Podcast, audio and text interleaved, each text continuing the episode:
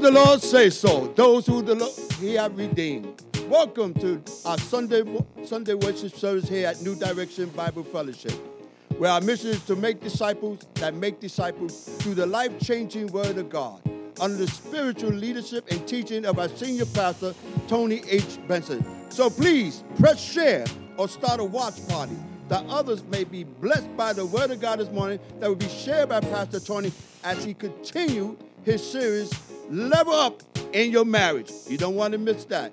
We also invite you to find us on social media, follow us on social media as well as our church website, www.ndbf.church, for important information from our pastor and leadership.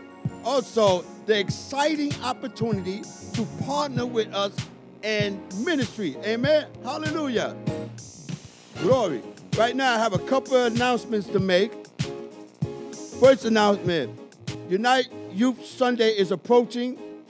Join us Sunday, May 30th at 10 a.m. to celebrate our youth and young adults. Hallelujah. Thank you. Thank you to all who joined the One uh, Marriage Ministry virtual event last night. Stay tuned for more events to come that will enrich your marriage. Amen. In person worship is now in effect here at New Direction. Please call, though, but please call the church at 302 654 2700 or email info at newdirection.org to register. Registration is required to attend to ensure the safety of all who enter the building. Hallelujah. The New Direction digital church platform is here. Remain engaged as we continue to launch a more innovative worship experience that will serve as a hybrid of in-person live streaming and that will increase our relevance, impact, and effectiveness as a ministry. Hallelujah. And also, we have again, we will uh, we will be celebrating our high school and college grads on May 30th with a drive around in the church parking lot at 12:30. We are excited to be able to shower them with our present, our love, and our gifts. This has been another unconventional year of education, and we want to celebrate this momentous achievement. Amen. Our high school graduates are Elliot, Alicia Miller, Isaiah Miller, Isaiah Myers, and Jalen Ward. Our college grad is Morgan Harrell.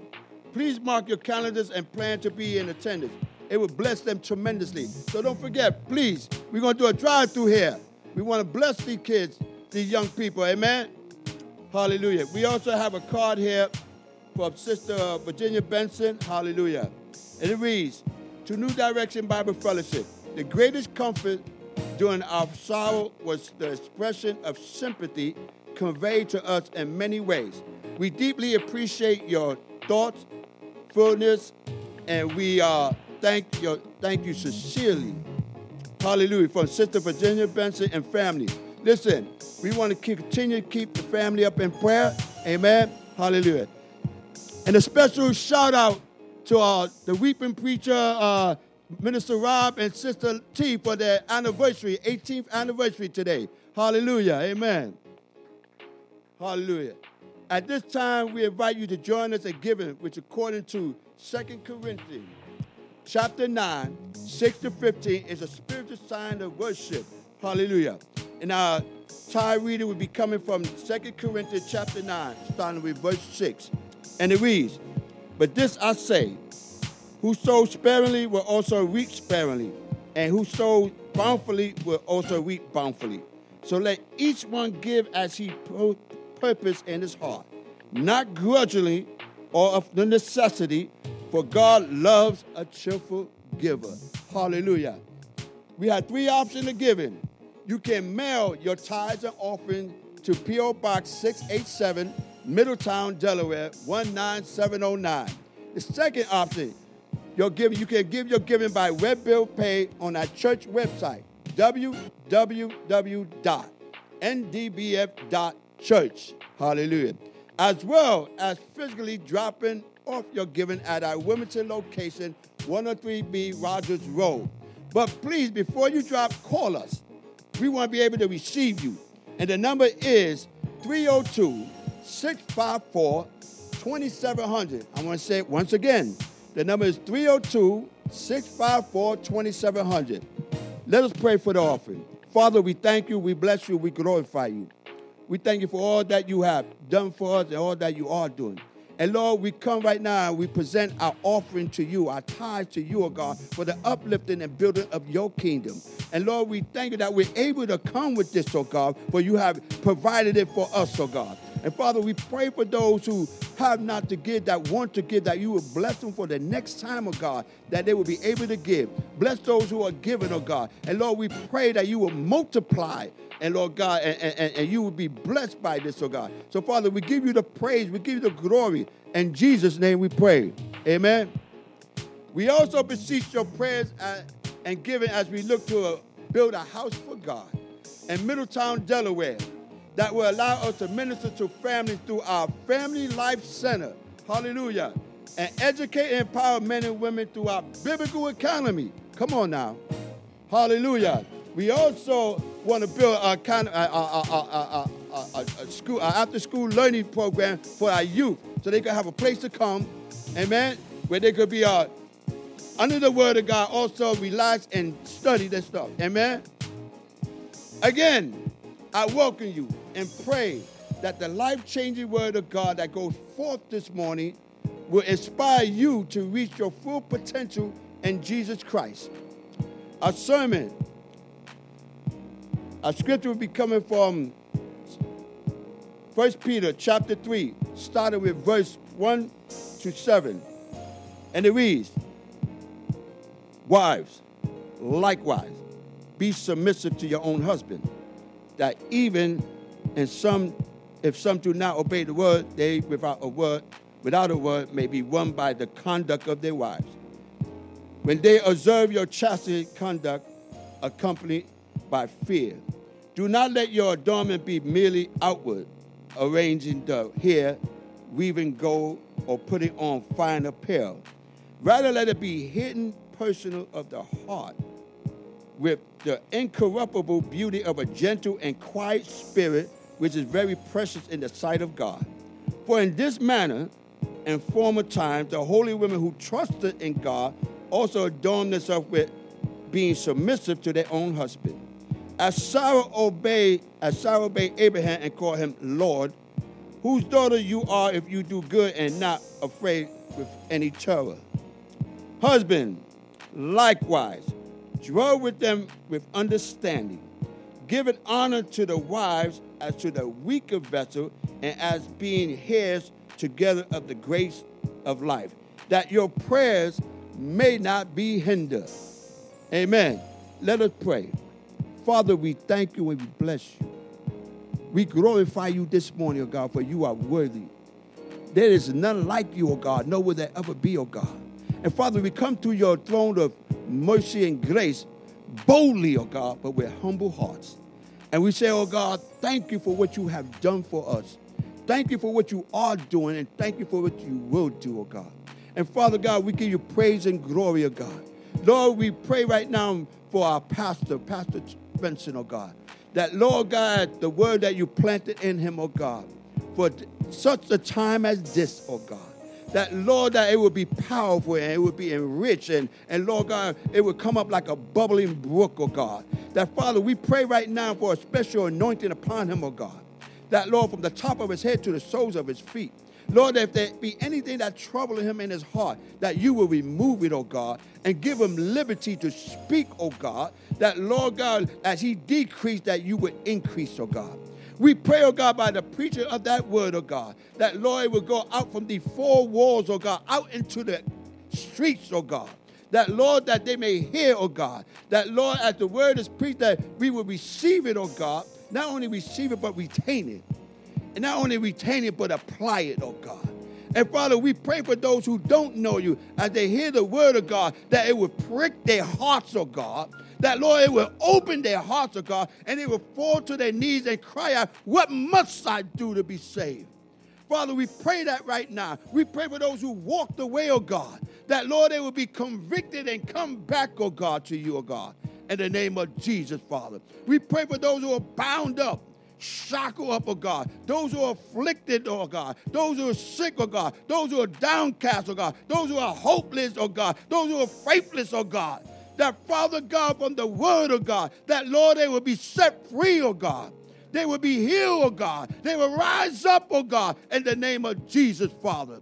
Lord God, we pray right now for our community, oh God, for the violence that's going on, God, that you will interject, oh God, that you, oh God, will step in, oh God, that you will put a halt to it, oh God, in the name of Jesus, Father God. We pray for the government, oh God, that, Lord, we pray for wisdom that Father God, that you will convict them, oh God, that they will look to the hills, oh God, and cry out to you, oh God, for wisdom before they make a decision, oh God.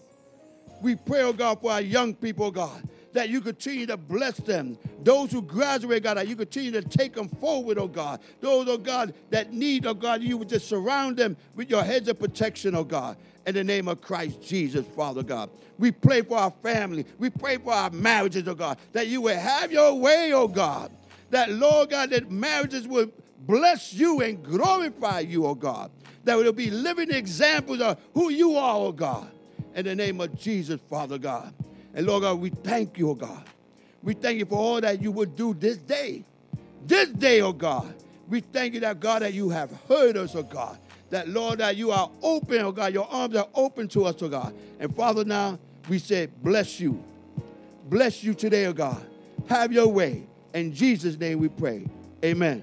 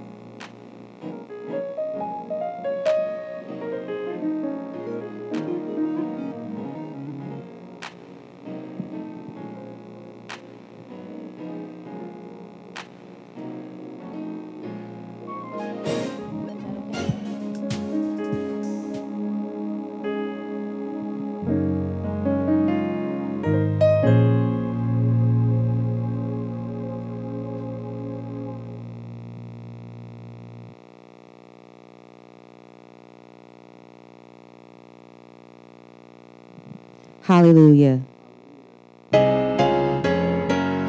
Come on, let's worship him.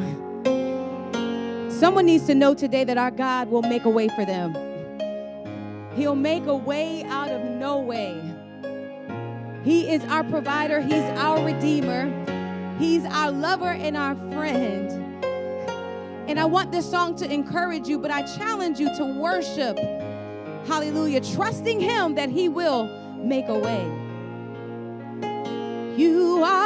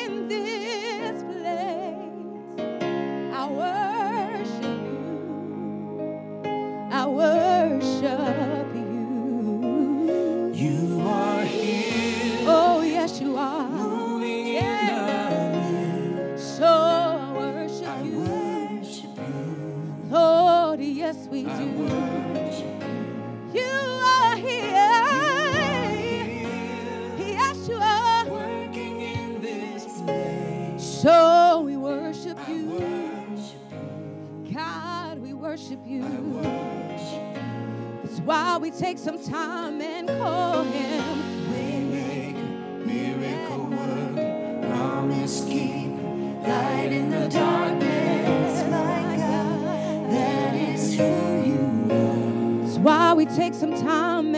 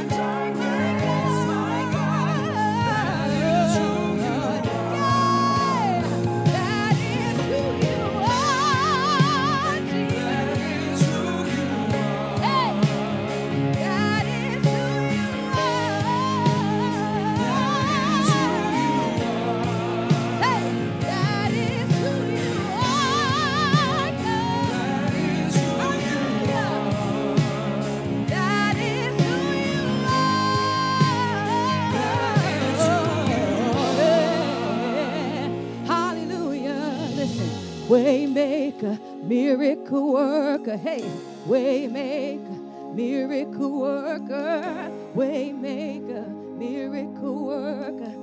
Waymaker, miracle work. You say, waymaker, hey, Miracle worker. yeah.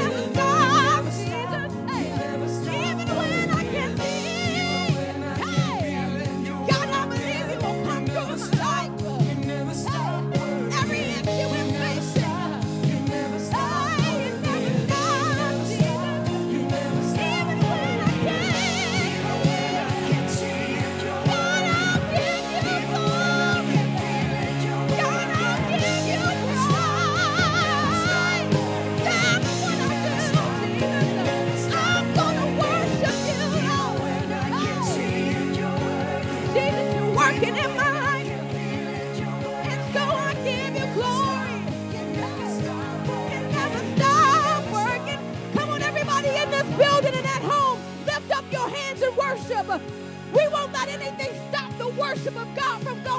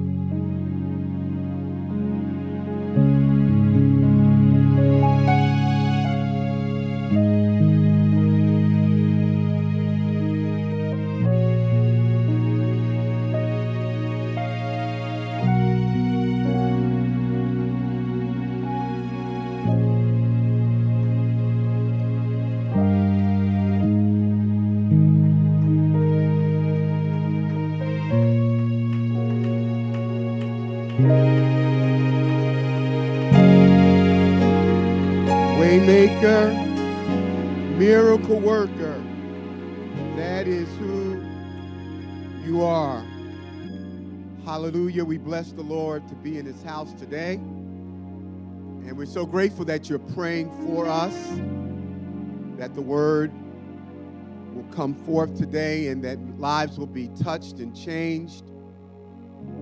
What a mighty God we serve. What a mighty God we serve. We do want to acknowledge uh, the anniversary of the Lions 18 years. Uh, we love you. And we're so grateful that you have allowed us to be a part of what you are allowing the Lord to do in your life. We do invite you today to join us as we continue our series of messages entitled Level Up. Level Up in Your Marriage. And today we're going to be looking at a verse in 1 Peter chapter 3, verse 7. And I invite you to turn your attention to your copy of the Word of God. And in reverence to God's Word, would you stand as the Word of God is read? Husbands, likewise, dwell with them with understanding, giving honor to the wife as the weaker vessel, and being heirs together of the grace of life, that your prayers may not be hindered. Let us pray. Father, in the matchless name of Christ, we bow before you. It is so good to know that when we lift up our voices in humble adoration for who you are, you are never too busy to not only hear us, but, but to answer when we cry. Father, you said in your word, when the righteous cry out, you hear us and deliver us from all of our troubles. And so, Heavenly God, Heavenly Father, our God, we do pray that today that you would have your way. In the mighty name of Jesus. Amen and amen. Praise the Lord. Praise the Lord. Praise the Lord. Praise him. He's worthy. Husbands, live with your wife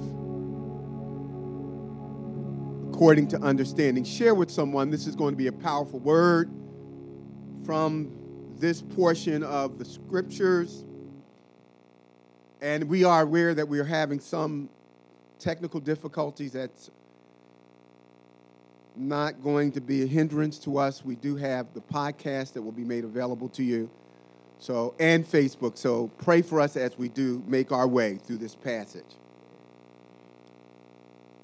If you were to ask me if I love my four children, my answer would be yes, I do now. Now, the reason I say I love them now is because I did not always love them, even though I thought I did. Let me explain.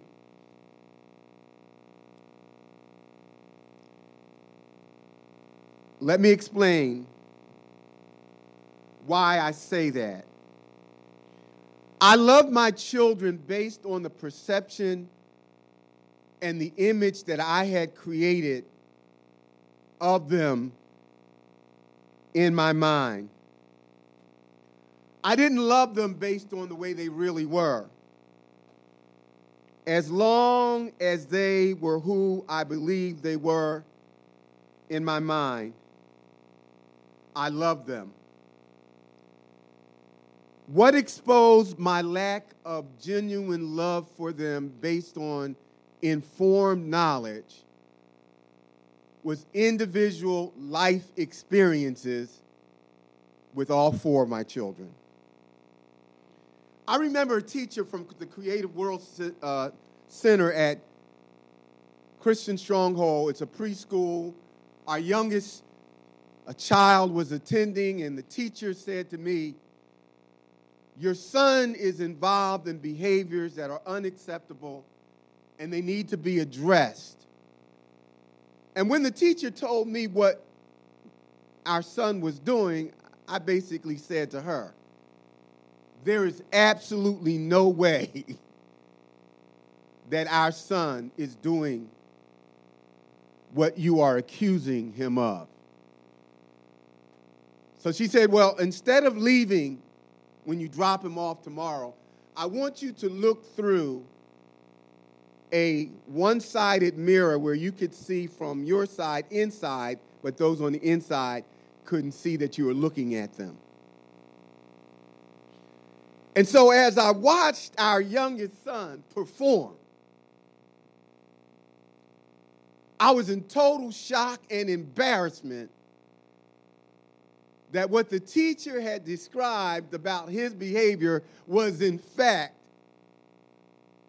what this perfect image of a son was doing that we had never taught him, but he was actually doing what was a part of who he really is. I love my children because they appeared to be what I wanted them to be. And they played the role when they were in my presence. What they knew and learned that I expected, that's what they did. But when they weren't around us, they behaved based on who they really were. Now, after clashing with my imperfect children at different times, all four, I have to agree or admit that I felt like a failure as a parent and sometimes betrayed. Now, while I was having a pity party one day, I was really, really playing the violin for myself. I was really feeling bad about my parenting and how could this be and why are my children making these horrible decisions? Why are they doing this to us? The voice of the Lord through the Holy Spirit spoke to me, and the question that was asked by the Holy Spirit is Do you really love your children? Or do you love them based on the image that you have created in your own mind? And once I realized that I really only love my children because of the, the ideal perfectionistic in, image that I created for them, I admitted to the Lord that I didn't love them based on who they really were because I never allowed them to be themselves long enough to know them for who they really were. This meant that I had to call every one of those children, all four of them. Not when everything was worked out between us, there was still conflict, there were still things I didn't agree with. And I had to say to each one of them at different times in their life when there was broken fellowship, I had to say, based on what I had grown to understand about true unconditional love, even for your own children, I was able to say to each one of them, I love you on your worst day. And nothing that you can ever do will change my love for you. Unless you know someone for who they really are, you cannot really love them or have an intimate relationship with them. So when the apostle Peter says to husbands, he says, Husbands, likewise dwell with them, with your wife, with understanding, giving honor to your wife as a weaker vessel and being heirs together in the grace of life, that your prayers may not be hindered. He is challenging husbands to love their wives based on understanding them for who they really are. He's saying to know her is to really love her. You cannot really love your wife unless you know her. Live with her according to understanding. Now, brothers, since we are married to persons that have been created in the image and likeness of God, just as we are, while at the same time they are plagued with the Adamic sin nature, we have to learn how to live with someone who has the presence of God living in them while at the same time struggling just as we are with sin nature we have to learn to live with them according to understanding. When we are committed to knowing our wives based on God's agenda rather than our own, we can genuinely love them. God has not called us as husbands to create wives, our wives in our own image, but to allow Him to reveal the image that He's already created in them as you are part of the process of developing them into all that God has planned. In 1 Peter chapter 3 verse 7, husbands are given three instructions. And the first is you need to understand your wife to love her. That's the first instruction. In order to love that woman that God has given you, you must understand her. It's interesting that the Lord doesn't say you must know her. I know, no, you don't. No, you don't even know yourself. We don't know ourselves. And so when the Bible talks about loving our wives, it means loving them based on understanding them or being understandable of them. And so that's the first instruction. The second instruction that you can release your wife to her destiny when you understand her. There's some potential. There's a call and a destiny on your wife, but she can't be fully released to it unless you have come to a place where you are committed to understanding her. And so the second instruction is you can release your wife to her destiny when you understand her. And finally, you will see in, in the, at the end of verse 7, you can forfeit God's, your access, you can forfeit your access to God, God's blessings by mistreating your wife. When you mistreat your wife, you're actually shutting off your blessings from God. You need to understand your wife in order to, under, to, to love her. You need to understand your wife in order to love her. Now, there are four things that I want you to consider in the verse that we're going through. How we can love our wives based on what God has clearly set forth in the scriptures. The first thing is you need to understand what the word husband means. The, in the Old English, the word husband literally was rendered house band.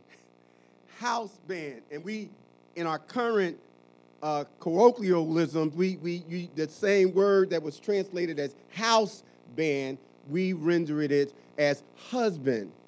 And a house band was a, a husband who was supposed to be a, a strength of protection around his home. A husband is a person who is a source of strength around his home. Now, when a man thinks of strength in terms of being available to those who are under his covering, our first thought often goes to protection, physical protection, alarm systems, uh, fist fighting, uh, having weapons in our home, and, and, and being able to overpower someone if our wife is, is attacked. But when God talks about a husband being a house band, a source of strength around his home, his priority is not physical protection, but spiritual protection. In fact, the scripture reminds us, and we know this quite well, the scripture says we wrestle not against flesh and blood, but against principalities and powers and spiritual wickedness in high places. Therefore, put on the whole armor of God. What is the armor of God? The Bible says the weapons of our warfare are not carnal, not worldly, not fleshly, but they pull down strongholds, every imagination that rises up against the authority of God. And so, a husband, a, a husband who provides a, a, a security and strength for his home, first and foremost, is a spiritual, a spiritual source of protection for his home, for his home, for his home. Now, some of us are aware uh, and, and you, you might have been, I wasn't always a, star, yeah, Star a Trek fan.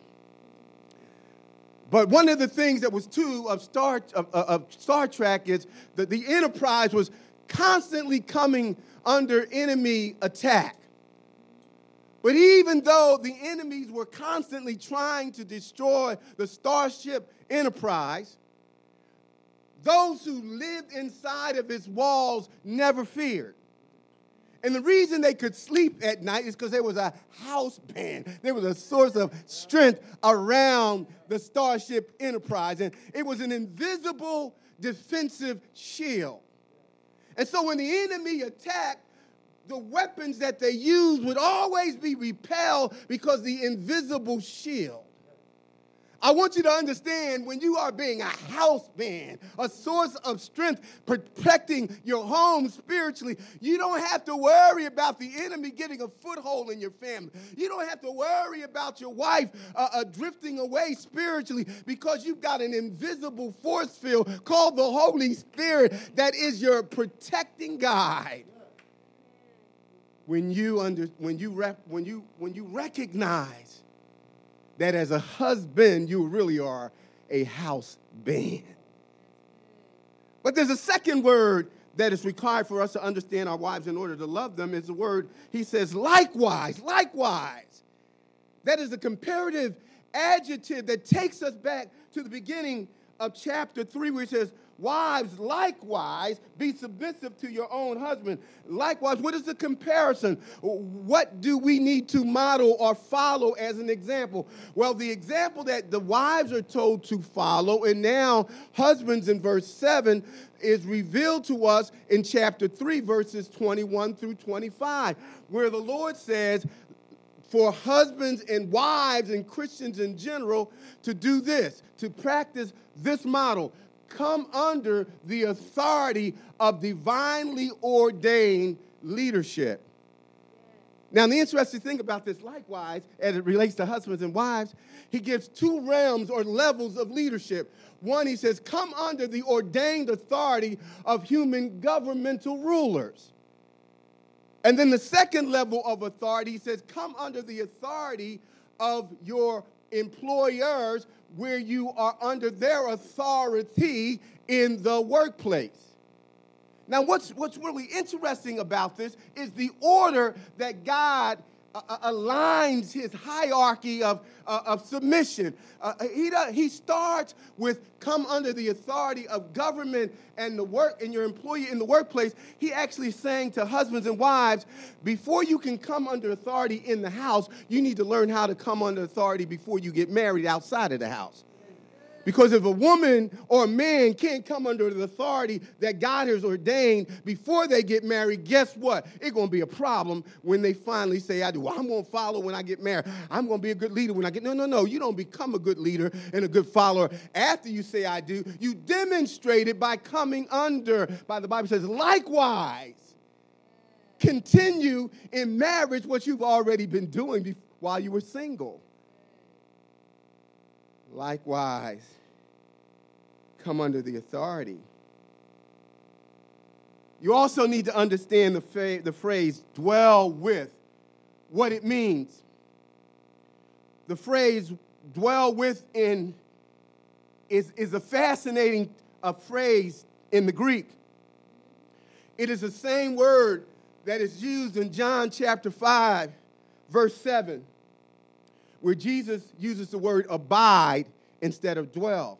He said, If you abide in me and my words abide in you, you can ask whatever you will and it will be done unto you. And if you could substitute the word dwell, if you dwell in me and my words dwell in you, you can ask whatever you will and it will be done. The word to dwell with has nothing to do with in marriage living at the same address sleeping in the same bed, having mandatory sex, splitting the mortgage payments. It doesn't mean that you simply coexist and tolerate the other person. The word dwell or abide means to experience life together on the deepest, most fulfilling, and intimate level. Dwell with means to experience life together on the deepest and most fulfilling intimate level. It speaks of sustained closeness. Jesus was saying to his disciples, if you stay close to me, not only can you ask what you will, the reason it's going to be given to you is because you've been so close to me, you know what I'll say yes to. And whatever I'm going to say yes to always agree with what I've already established in my word because we are confident that if we ask anything according to his will, that is what he will do. And so when a husband is dwelling with his wife according to understanding, that means that you had a sustained closeness where you are experienced on the deepest level of fulfillment, intimacy with that woman you call your wife. Yes, some years ago, my family traveled to Niagara Falls. It was during the winter. You don't want to go to Niagara Falls during the winter. I made reservations at the Days Inn. We get there on the Canadian side, and all the rooms are booked. We have a room, but all the other rooms in, in the Days Inn are filled. So we get in the room, we start unpacking our bags, and the heat doesn't work. Now, now, now, let understand. Niagara Falls has a different kind of cold. So now I'm, I'm, I'm upset. So I called the manager and I said, the heat isn't working in the building, in our room. I don't know about the rest of the building. Well, as for me and my house, we ain't staying in a cold room. So I'm waiting for the manager to kind of go back and forth with me. He said, Oh, no problem, Mr. Benson. We, we, we, we will take care of this. We're going to upgrade you. We're going to move you out of the, to, out of the Days Inn to the brand new hotel uh, uh, adjacent to this one that has 15 floors. Just pack your things and move to the next building. And so I'm, I'm, I'm reluctantly, we already unpacked and everything. So we repack and we move over to the next building and they, they, they take send us all the way up to the 15th floor. Now I'm about to really act like I'm from North Philadelphia. So before I could put my mad face on, my ugly face on, he opens the door. And he said, By the way, Mr. Benson, we just wanted to upgrade you. And what he upgraded us to is a penthouse suite. Oh, Lord. It had a real fireplace. You could look out the window and see all of the Niagara Falls River, the entire high, the, high, uh, the skyline of Niagara Falls, can, Canada side. Every room had a flat screen. Everybody had their own room. Thank you, Jesus. And so I went from being in a three star Days Inn that had no heat with my family to an upgraded penthouse suite in the same hotel of, of hundreds of visitors, but we were able to go to a deeper and greater and a better experience because we got upgraded. I want you to know when you dwell with your wife in intimacy, when you dwell with her in closeness, when you are experience the time of fulfillment that the Lord has allowed for us to have in marriage, you're gonna have an upgrade. You ain't gonna need to have no Days Inn experience. The Lord is gonna put you in a sweet house contact with your wife in the marriage that He has allowed for you. How many want an upgrade? How many you want to get closer to your wife than you really are, that you already are? Well, one of the ways that that's going to happen if you commit to, un- to knowing her or understanding her in a way that you're dwelling with her, that you are experiencing a quality of life with your wife that only you and her can fully appreciate being upgraded to. I don't know about you, but I want to be upgraded in my marriage. I don't know about you, but I don't want to stay on the lower floor. I don't know about you, but I want to see broader horizons. I don't know about you, but I don't want to miss anything that God has for me. I want you to understand something that marriage should be a little taste of heaven on earth. But the only way I'm going to get a glimpse of heaven while hell is breaking out on earth is I'm going to have to dwell. I'm going to have to get closer and maintain a commitment that, Lord, whatever it takes for me to do what it is required to be what I'm supposed to be, to love the woman that you gave me as a husband, as the husband, I'm willing to do it. But here's the fourth thing you need some clarity about what it means to understand your wife, your gonaika, your wife in the Greek. Here's what the word understand means. It really should be rendered as a part of understanding your wife. Because we ain't gonna ever understand. by and by, when the morning comes, when we in glory, then we'll have some clarity, but we ain't gonna ever fully understand. But the word means to learn through observation over time as a result of spending meaningful time together. Living or dwelling with your wife according to understanding is based on observation over time that requires not just quantity of time, but quality time. Giving your wife your eye contact, holding her hand, not allowing anything to disrupt that personal one on one time. That's how you come to be understanding of your spouse. Every husband needs to become an avid student of his wife. You need to understand, be understanding of her personality, her likes, her dislikes, her needs, her strengths. What are your wife's weaknesses? Her fears, her hopes, her dreams. What is her vision for her life? Do you, do you have an understanding based on observations from spending quality time over an extended time? The word understanding used here is not for husbands to become psychoanalysts of their wives. God didn't call you to be your wife's counselor.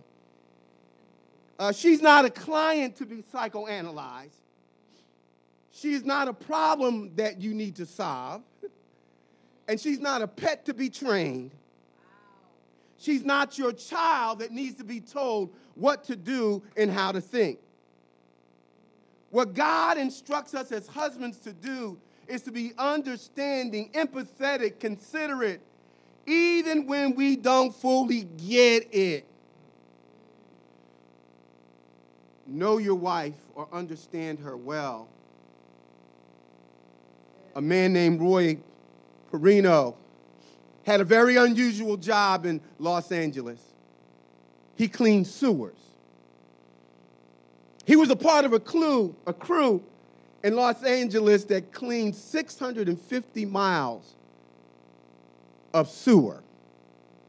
He said his job was like working in a gigantic, humongous toilet. He said every day he would start his new job, he had to literally psych himself up because of what he was going to smell and what he was going to see. He, he just had a hard time working through his responsibilities of 650 miles of, of waste. And then one day he said, as he was in the sewer working, he stumbled across a, a, a topaz, a two ounce carat topaz bracelet. And then he began to think of his job differently instead of focusing on the sewage that needed to be cleaned. He would go to work looking for jewelry. He would go to work looking for diamonds. And, and, and, and, and every so often, he would find very expensive jewelry and diamonds and all kinds of trinkets and, and actually amassed quite a fortune from working in the sewage and, and working in areas where nobody in their right mind would ever want to work. But, but he felt that this was what he was supposed to do. Husband, I want you to understand that your wife's mind is not sewage, but in order to search, in order to get out of her mind what God has placed there in terms of her purpose, you got to get past all of the detail. You know, she's going to tell you the color of the leaves and how it fell from the tree, how the wind blew through it, and, and when the wind blew through it, it bounced on the ground, and when it bounced on the ground, someone almost stepped on it, and when they missed stepping on it, the, the bus drove by and blew it up back in the tree. And so by the time she gets from all of her details, you've already, you know, you don't calculated and compu- computed what you're going to say before she said it. You knew ahead of time, and then you often miss what she really was trying to say because you get caught up in the sewage of it. But instead, when I'm living with her according to understanding, as she's talking, I'm not focusing on the details and the things that seem to be a little overboard. I don't need to get all that. Just get to the point. Well, if you just wait till she gets to the point, you might find some diamonds in there. You might find some rubies up in there. You might get some pearls up in there. You might learn something about yourself up in there. You might learn greater ways to love her according to God's word. Here's a second principle by way of instruction you can release your wife to her destiny when you understand her. The scripture says, Give honor to your wife. The word honor means to grant or to give something that is deserved, that is due. It means to give value or to recognize, to affirm your wife, to encourage her, to treat what she has to say and what is important to her as valuable. Aside from what she does and what she says, it says, I give honor to your wife, not because of what she does, but because of who she is, created in the image and the likeness of God. If she never did another thing, she's valuable. If she never said another word, she's significant. Give honor, recognize that God has created her fearfully and wonderfully. Honor her as the weaker vessel. That word, weaker vessel, literally means a delicate instrument a feminine one. The weaker vessel refers to something that is rare and of high quality. Treat your wife like she's a delicate flower, a delicate instrument, something that is precious and fragile, yet strong. Treat her like she's an expensive object but more importantly and more accurately, an expensive gift that God has entrusted you. Treat her like the weaker vessel physically by standing up for her. Don't allow her to be disrespected. Treat her equally as an heir to the kingdom. The Bible says that we are both heirs to Christ. Your wife has just as many gifts as you do. She has the same opportunity for call on her life as you do, and gifting and talent as we do. Don't treat your wife like she's subservient or inferior or somehow less important to the body of Christ than you are. Treat her right emotionally. Watch how you speak to her and what you say to others about her. You often hear your wife say, not what you said, it's how you said it. I'm talking, okay. All right. All right, let's try this again. So when I am treating my wife as a delicate instrument, as something that is precious and valuable and fragile in the sense that it, it is so rare that you dare not drop it, you dare not injure it. I'm going to be concerned about her emotionally and physically and spiritually. I'm going to treat her as a joint heir of Jesus Christ. I remember reading a story about a famous violinist He was one of the greatest violinists of the, in the world at the time that he played. He traveled the world. He made millions of dollars, but he was such a, a, a, a philanthropist and, and he had a heart of giving that he gave most of his fortune away. And as he was preparing to retire, he came across a very rare and delicate violin that there was only one in the world just like that violin. And he decided that he wanted to purchase it because of the rareness and the delicateness of it. And, the, and then he realized he didn't have the money to buy it. So he began to raise the money. When he raised enough money to buy, he went back to the person who owned it and he attempted to purchase it. And the person had already sold it to a collector. And so he went and found the collector, and the collector said, No, this is precious to me, and it's going to be on the top shelf for everybody to come into my house. And when they see it, they'll know I own the only violin, the only rare version of this particular instrument, and I'm, I do not even want to take it down. It's so delicate. I don't want to sell it. I'm sorry, you can't offer me enough money to buy it.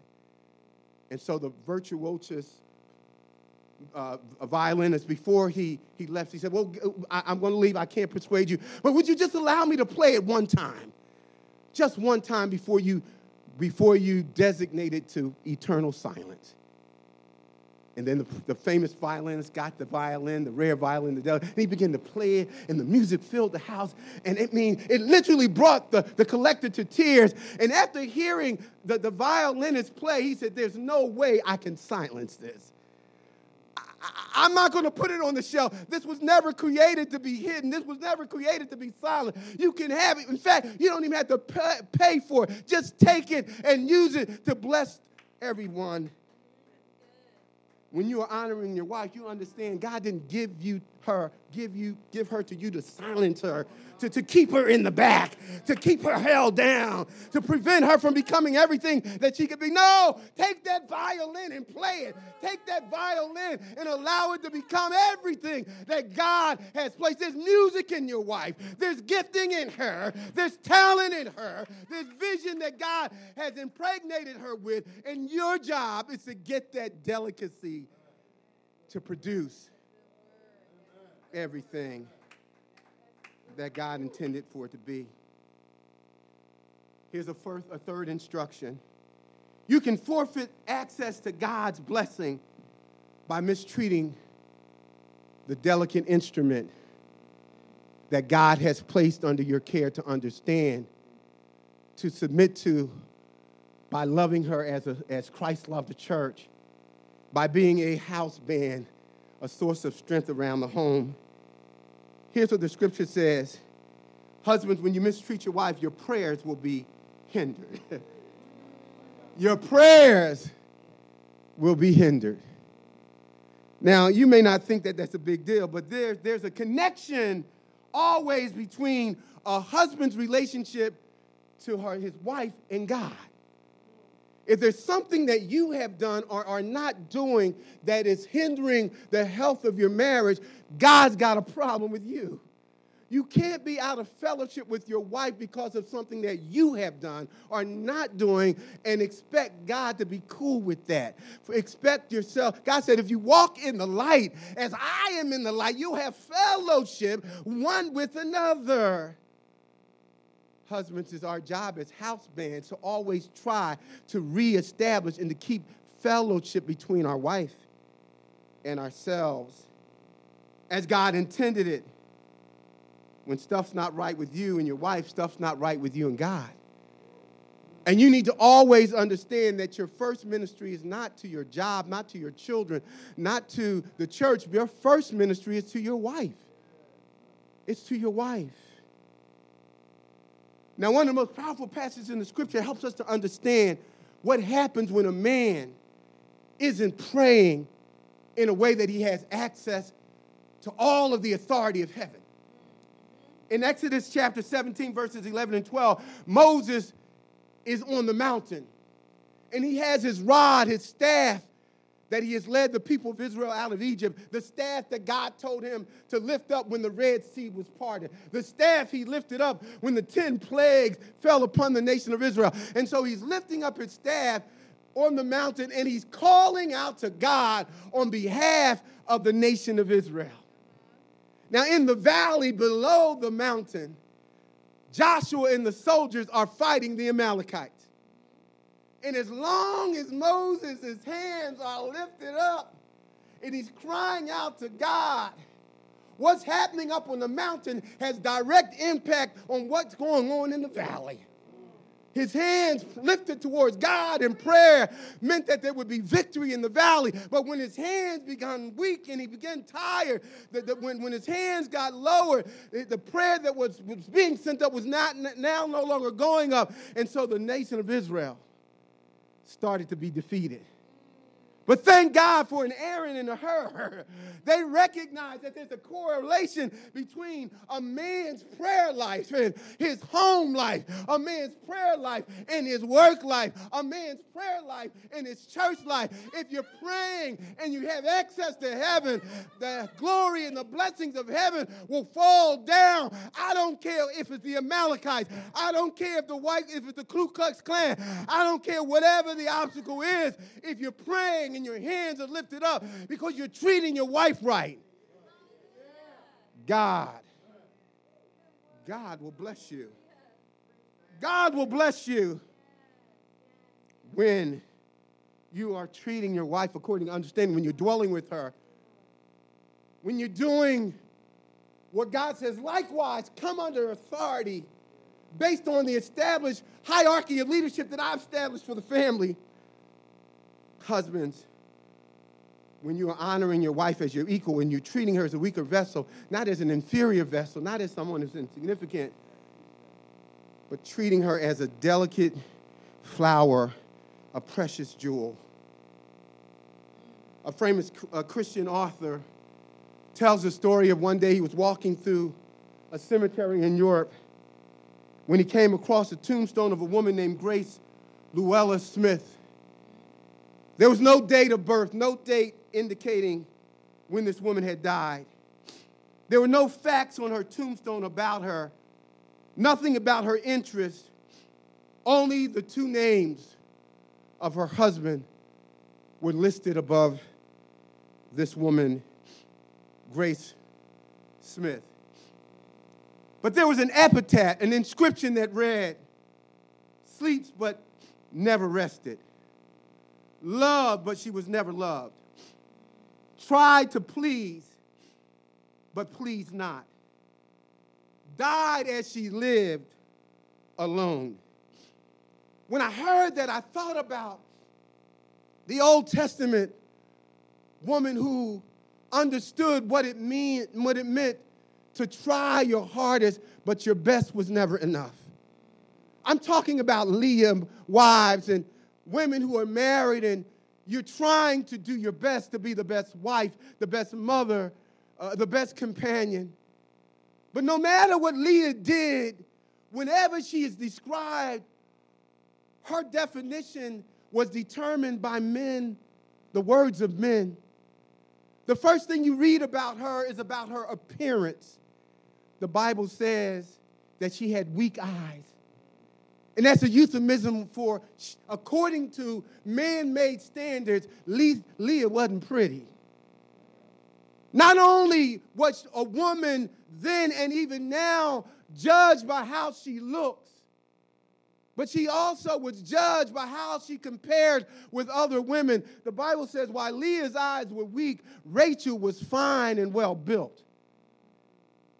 And what I discover is that women, because of definitions that they have accepted and are trying to live by, that God never gave them as a requirement for who they are and what they should be, they, I- they find themselves competing against other women for the attention of men. She was weak eyed, but Rachel was pretty. Not only was she compared by appearance, but she was also compared because of her age. The scripture says she was the oldest sister. And you know it's a problem when you get old, ladies. A brother can divorce you today and marry somebody 20 years younger than him, and it ain't no problem. You even look at somebody younger than you, and something wrong with you. Amen. So, so she was she was judged and, described by her age. Even her father, Laban, when, when he realized that she was of age and, and she probably wouldn't get married because she wasn't very attractive, he treated her like property rather than a person. He gave his daughter Leah to a man that didn't even love her or want her. You know how it was back in the day. Marry a man with a good job. He don't have to love you. He don't have to want you and he can do whatever he wants to, but stay with them because you need a husband.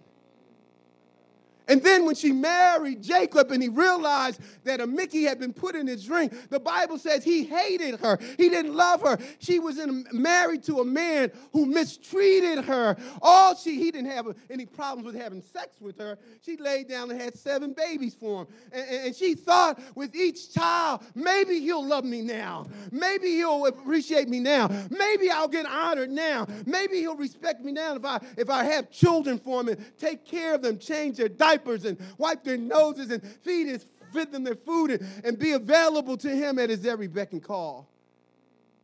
But none of that was good enough for Leah to ever have the love of her husband because he didn't know her, nor did he care to know her. Because to know your wife is to love her. Even her sister Rachel viewed Leah as an enemy, as a competitor. The Bible says that Rachel was jealous of Leah. How many women can't get along because they're jealous of each other, in competition with the other, each other?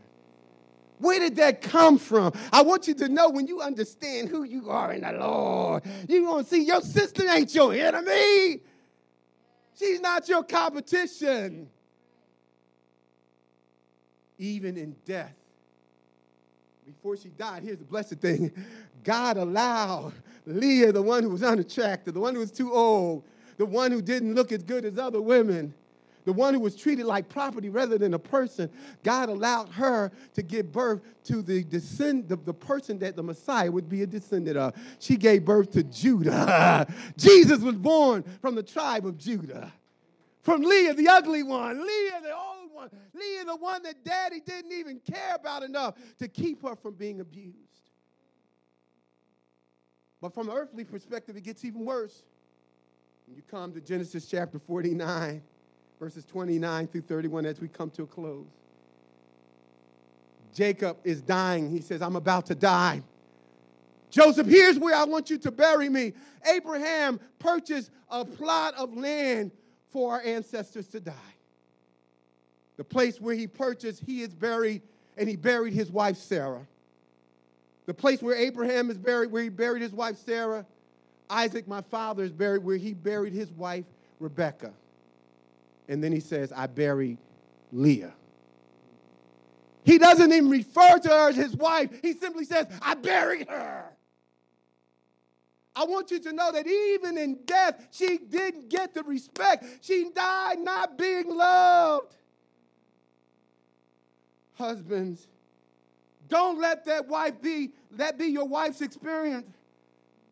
That she's trying to be the best that she thinks you need her to be trying to be what mothers define themselves by, by the children, by being a mother, by being a good homekeeper. And if I don't have a husband or a man or, or, or someone uh, in my life, uh, I, I don't have the same value as a woman who does. Husbands, I want you to understand that God has entrusted that woman to you not just to be a piece of property or someone to raise your children as the mother of your children. Yes, she's all of that, but she's far more than that. She is in the image and likeness of God. She has a voice to be heard. She has gifts and intelligence that you must respond to. Don't restrain your wife in, in an effort to control her and keep her in the image that you're forming for her. Release her to God's destiny for her life. She's more than eye candy, more than a baby maker. She has dreams and treasures buried in her, gifts that wait to be discovered. To know her is to love her. Are you willing, as a husband, to commit yourself to be a house band, to follow the example of submission in the role that God has given you, to dwell with her according to understanding, by honoring her so that your prayers will not be hindered? Let's pray. Father God, in the mighty, name of Jesus, we do bow. Lord, I lift up every wife today. Yea, Lord, I lift up every woman whose voice has been silenced, who has been left out of the conversation, whose input has not been considered on equal ground. Every woman that has felt that she can't express herself based on her, on her gifting, her education, her skills, her experience. Father God, I pray that they would not die the death of a Leah. Father, I pray that the men that you have brought into their lives would recognize that you have not called us to control our wives, but to help, this, help them to discover everything that you have already placed in them. God, may we never hinder the call of God on our wives' lives as long as it doesn't violate your word. Father, may we come to a place in our marriages where we completely recognize that our wives are precious, delicate, intricate jewels that you've given to us to handle with care. Father, we thank you and we bless you for this. In Christ's name, amen. Amen. Praise the Lord. Praise the Lord. Praise the Lord. In at the foot of the cross, we're all the same. Father, I pray that we would each, as those who are hearing my words today, would recognize how significant we were and are to you. You loved us so much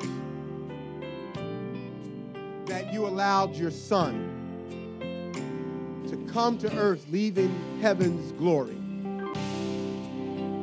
to seek us out while we were running and trying to find ourselves. I want you to know if you are a wife or just a woman in prayer for a husband or God has called you to singleness, may you seek your worth in Him. May you accept the proof of that demonstration. Because while you were yet in your sins, God manifested his love by sending his son to die for us. And the Bible says, Whosoever will call on the name of Jesus, you'll be saved. If you're hearing my voice today, would you respond to the invitation as Christ is knocking on the door of your heart? He is not going to force his way in. You must say, Lord, I'm a sinner. My sin has separated me from you. I believe that you died for me and were buried. And you conquered the grave and death when you rose again on the third day. And you ascended into heaven. And right now, you are seated at the right hand of the Father, praying for me. I receive you as my Savior and Lord. If that is what you desire to do right now, boy, girl, woman, man, would you repeat this prayer after me? Heavenly Father, I believe that Jesus is your Son. I believe that He is both God and man. And He came and He took my sins when He died on the cross as a payment in full. I receive Jesus right now as Lord and Savior. Thank you, Jesus, for keeping your promise that whoever would call on you, you would save from the power, the penalty, the guilt, and yes, Lord, one day from the very presence of sin. Father, we thank you and we bless you. Father, if this has expressed the desire of a heart today, I pray that they would call our church and that someone would be able to just walk through the plan of salvation with them. Father, I pray for those who are looking for a church home. And this is the family that you're calling them to unite with. May they make that same call and we can assist them with what they need. Finally, Lord, I pray for everyone who has drifted away from you. Uh, during the pandemic, they found themselves, oh God, falling into sin. But the word of God has touched their hearts today and they desire to return. Father, I pray right now that they would say yes and that they would return. And as they are making that decision, may they understand that every angel in heaven is rejoicing that he who was once astray has now returned. It's party time.